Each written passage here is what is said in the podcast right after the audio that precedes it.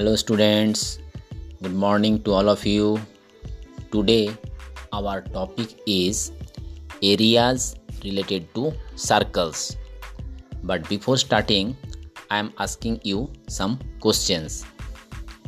Ankit, what is circumference of a circle? Circumference means perimeter of a circle. Okay, so say the perimeter or length of the boundary of a circle is called its circumference. Bisaka, what is sector of a circle? Yes, the region enclosed by an arc and two corresponding radii is called a sector of a circle. Pallav, what is segment? Segment of a circle?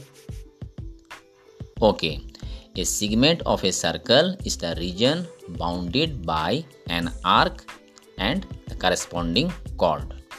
Okay, students, now we are going to our topic areas related to circles.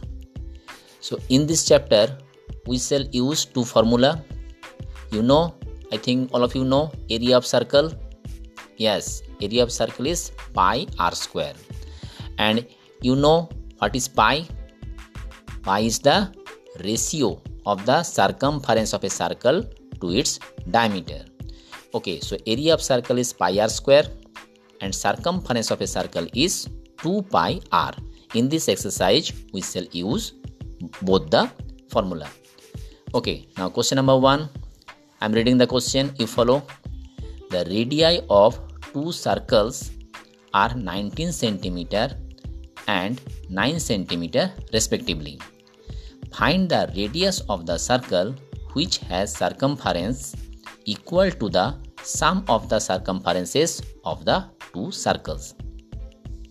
That means here two smaller circles given, okay, and sum of the circumference of them is equal to the circumference of the biggest circle.